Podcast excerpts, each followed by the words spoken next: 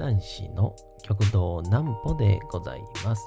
皆様、6月の25日も大変にお疲れ様でございました。お休みの準備をされる方、もう寝るよという方、そんな方々の寝るおともに寝落ちをしていただこうという講談師、極道南歩の南歩ちゃんのおやすみラジオ。このラジオは毎週月曜日から金曜日の21時から音声アプリサウンドクラウド、Spotify、Amazon Music、Podcast にて配信をされております。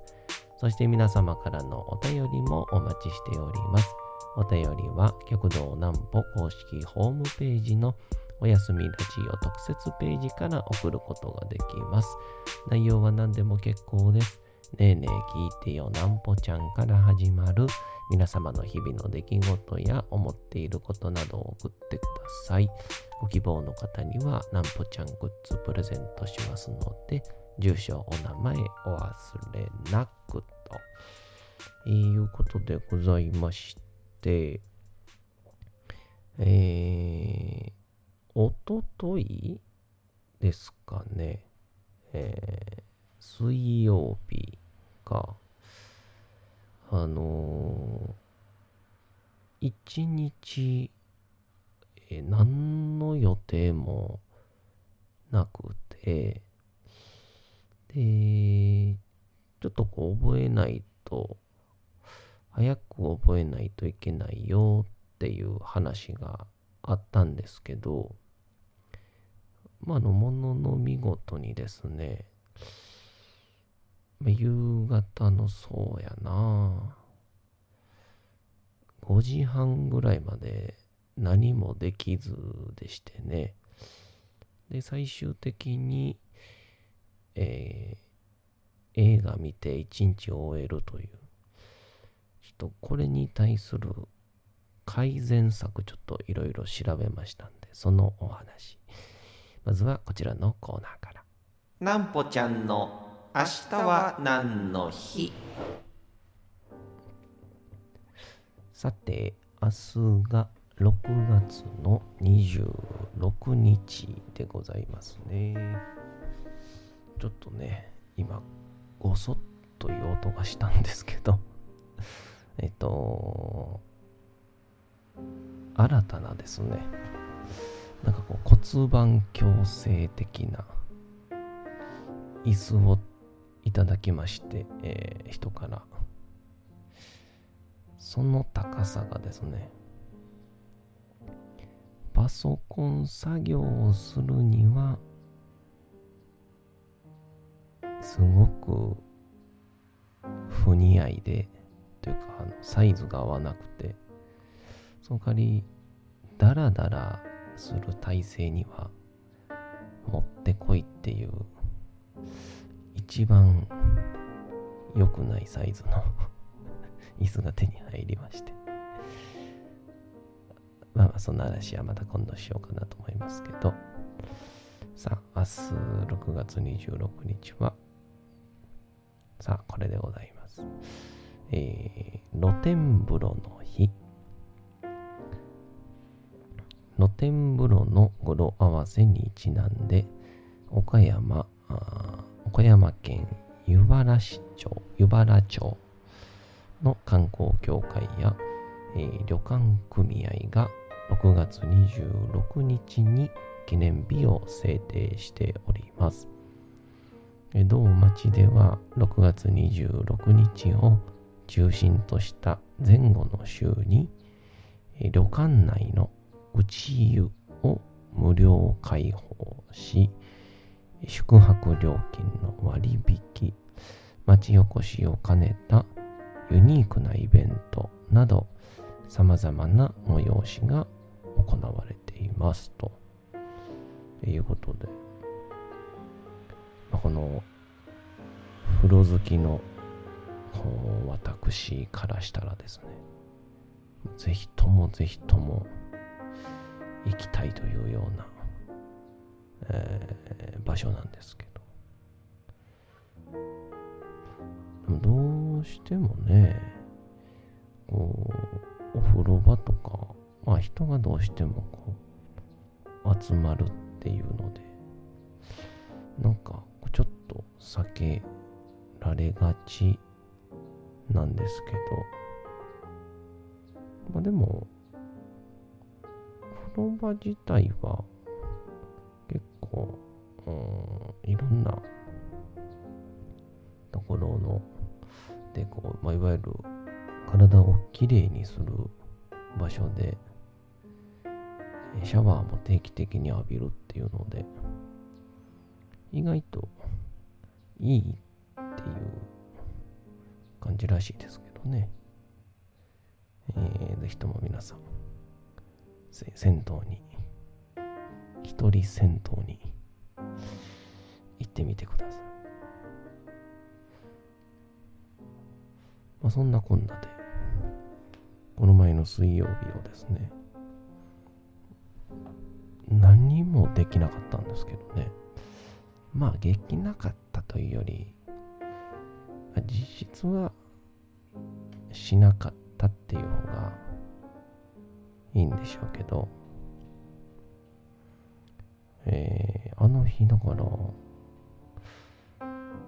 朝7時に起きたんですよね。で、この、夜、ちょっと朝早くに、え、このラジオ撮っちゃおうと思って、撮りまして、で、朝ですかね、えー、そのままじゃりんこ知恵を見まして、朝7時半でね、今やってますから。うん、で、そっから、そろそろ、動き出さなあかんよなとかって、えー、思いながら、でも、朝飯を珍しく食べたんですよね。えー、ご近所さんから炊き込みご飯とか、なんかいろいろいただいて、まあ、せっかくやからちょっと、しっかりご飯食べようかみたいな感じで食べまして。まあ、あれが今今思うと、ミスだったんでしょうね。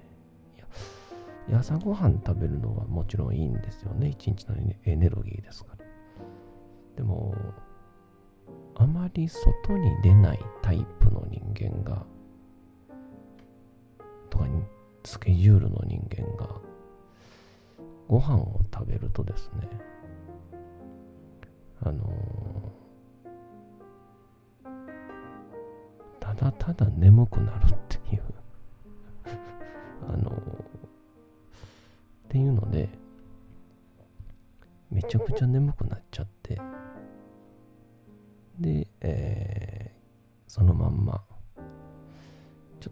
け横になろうと思って、タイマーをかけて、20分タイマーかけて、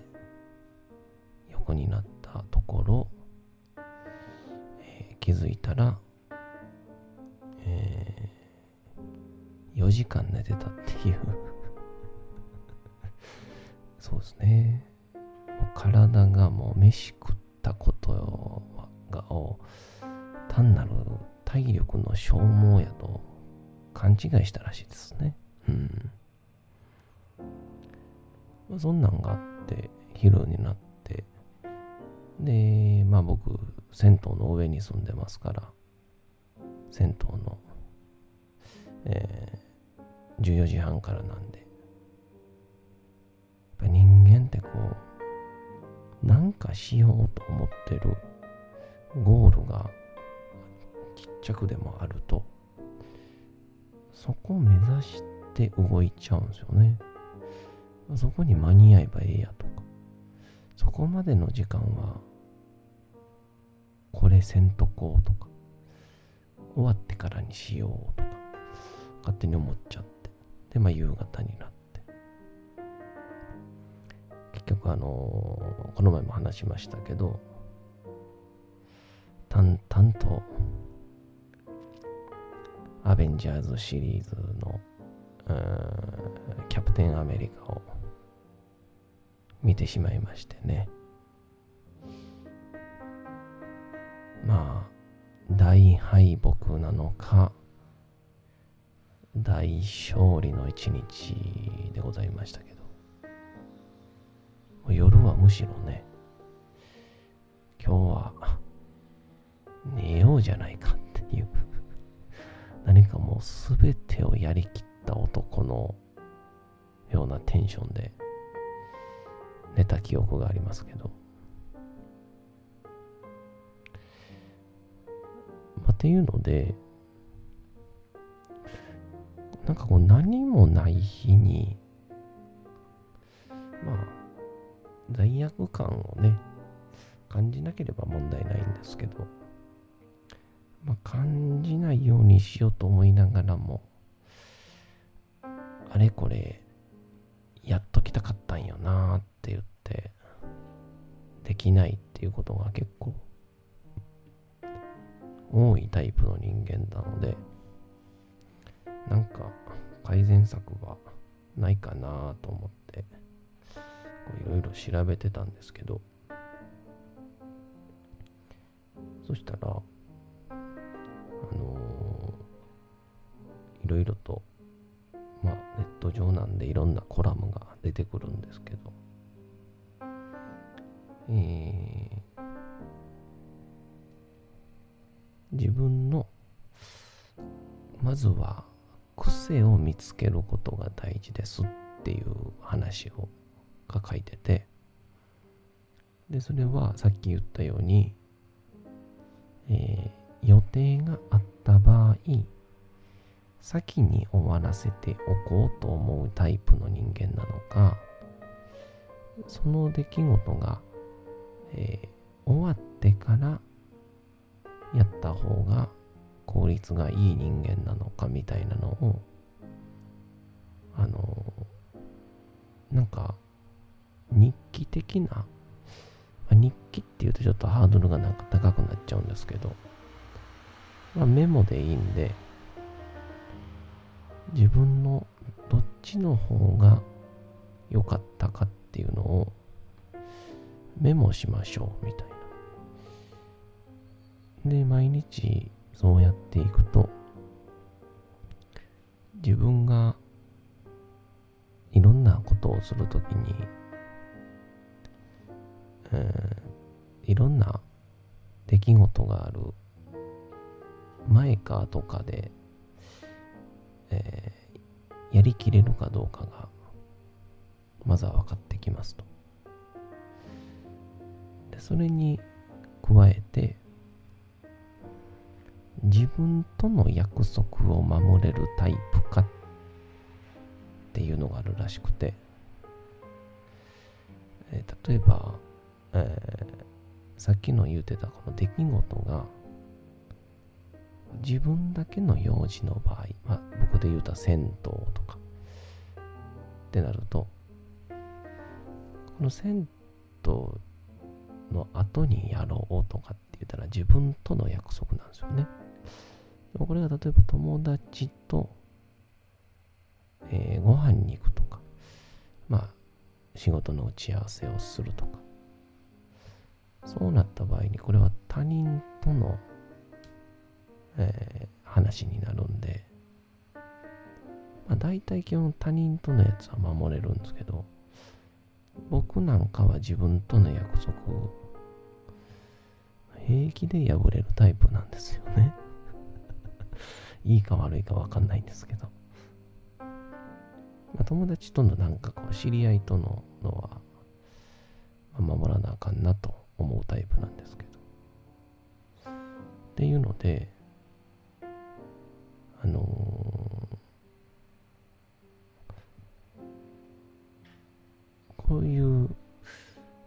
分との約束を守れる人は自分でスケジュールを作ればいいんだと。朝何時に起きてとか、えー、友人、あ、友人じゃないな、えー、昼までにはこれして。で、この予定があるから前にやろう、後にやろうっていうのをすればいい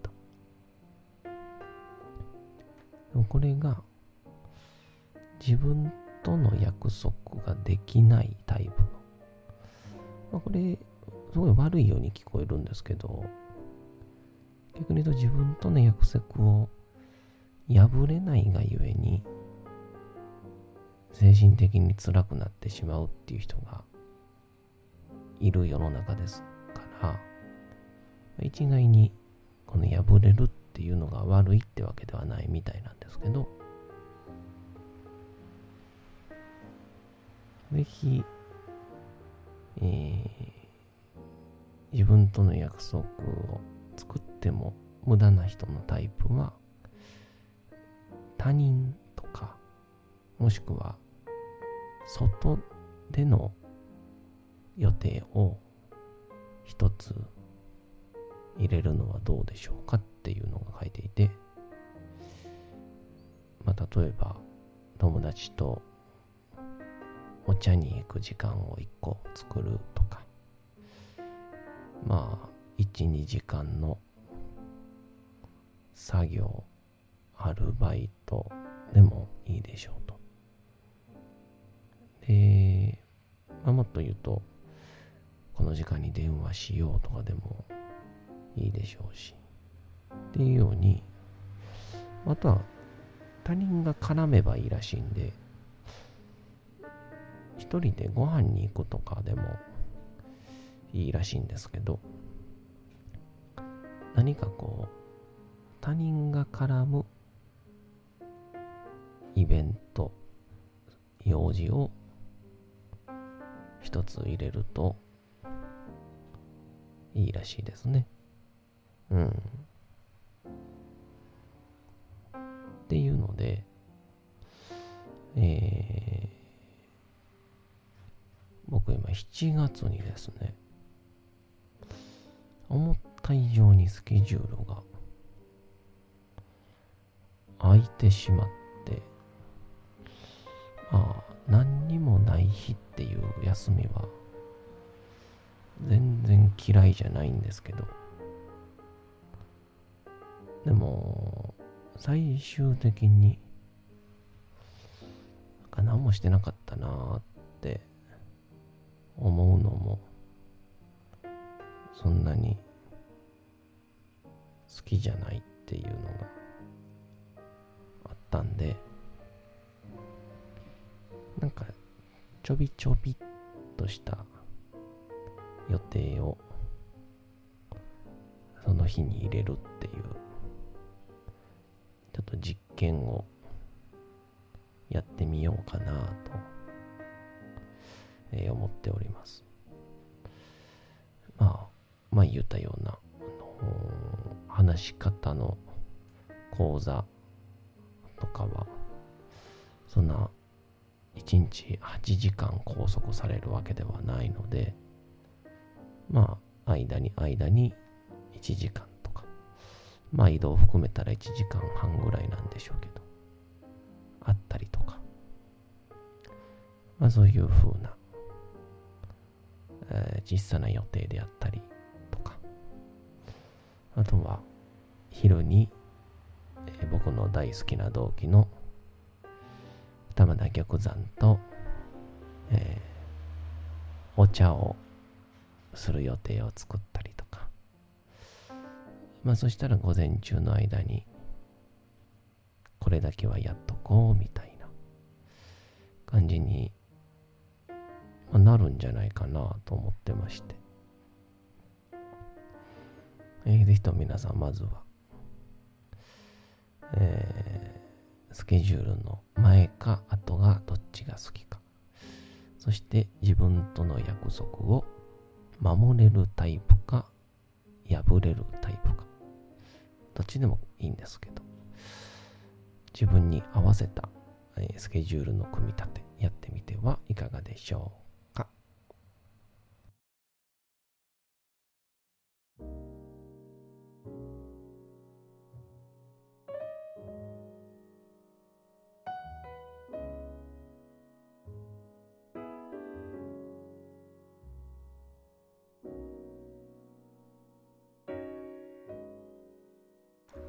さて、時刻はうとうと朗読会の時間となりました。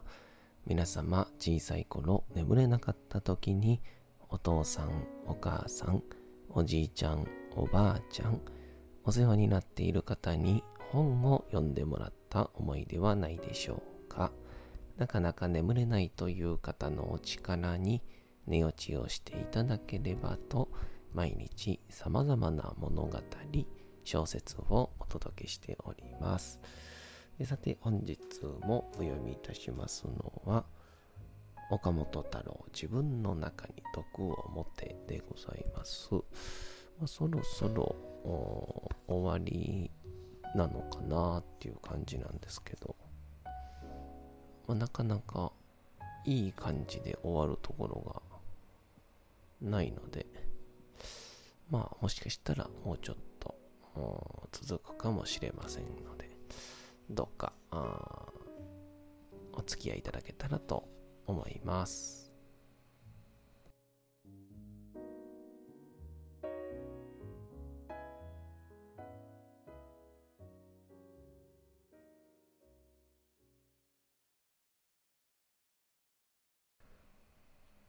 自分の中に毒を持て。岡本太郎。ところで、ことわざとしてこのような、いわば残酷なイメージがあるということ、つくづく感じるのだが、ここには痛切な現実感が込められているのではないか。何事についても惰性的であり、危険を避け、無難であることが美徳とされているのが日本一般のモラルだ。会社や近所付き合い、普通の人の処世術でも、議会における答弁にしても、経済人たちの発言、行動も、そして芸術表現までがなんとなくあたりの気配りばかり見回して煮え切らない。だがそういう表向きの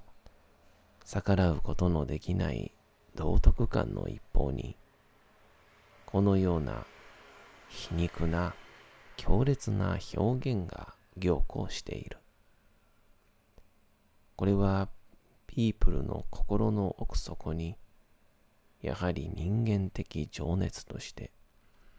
打たれることの痛みを、同時に出る悔いへの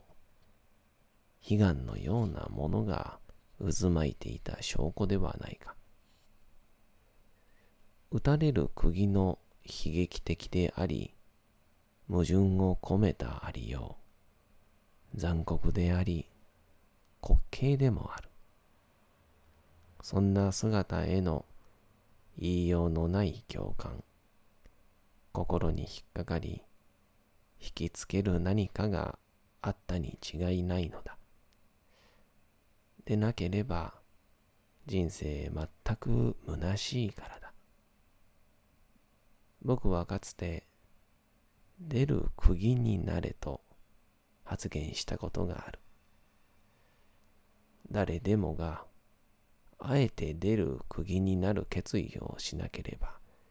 時代は開かれない。僕自身は前に言ったように、それを貫いて生きてきた。確かにつらい。が、その痛みこそが生きがいなのだ。この現代社会、システムに抑え込まれてしまった状況の中で、生きる人間の誇りを取り戻すには、打ち砕かれることを恐れず、ひたすら自分を純粋に突き出すほかはないのである。社会のうちの子。純粋であればあるほど、人生というものは悲劇だ。人間はすべて矛盾の中に生きている。だから矛盾に絶望してしまったら負け、落ち込むのだ。それよりも矛盾の中で面白く生きようと発想を転換することはできないだろうか。テレビのガキ大将という番組に出てくれと言って、プロデューサーが口説きに来た。どうやら僕はガキ大将に見えるらしい。だが実は全く違う。僕はむしろ、いつもガキ大将相手に、たった一人で戦ったんだと答えた。子供の時から権威面の圧迫には決して服従しないたちだった。今でも三つ子の魂百までだが、子供同士はもちろん先生とも対決をした。ごまかしには絶対にうんとは言わない。そのため、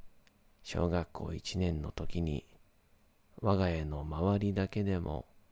4つも学校を変わったほどである。そんな話をしたらプロデューサーが、じゃあ、一匹狼だったんですね、という。冗談言っちゃいけない。そんな陰気なものじゃない。一人ぼっちのガキ大将だ。子分はいない。でもガキ大将より膨らんでそして血だらけになっていた。それはいい。そういうのは変わってて面白いです。ぜひ出てください。ということで、ついに引っ張り出されたが、また人はよく僕のことを教祖だという。と行動に断言的なところがあるからだろう。しかしここでも信者は一人もいない教祖だ。信者なんて不潔だ。また親分子分の人間関係のお互いごまかし合い、利用し、利用し合うやったらしさ。人間がこの世に生まれ出たとき、あのたった一人ぼっちで飛び出してきて、絢爛と輝く世界にぶつかった時のあの孤独でありながら満ち満ちたあれこそ古文のいないガキ大将信者を持たない教祖の生きがいであり誇りである。人間はみんなそうであるべきだと思う。さて本日もお送りしてきましたなんぽちゃんのおやすみラジオ。というわけでございまして6月の25日も大変にお疲れ様でございました。明日も皆さん街のどこかでともどもに頑張って夜にまたお会いをいたしましょう。なんぽちゃんのおやすみラジオでございましたそれでは皆さんおやすみなさい。すやすやすやーん。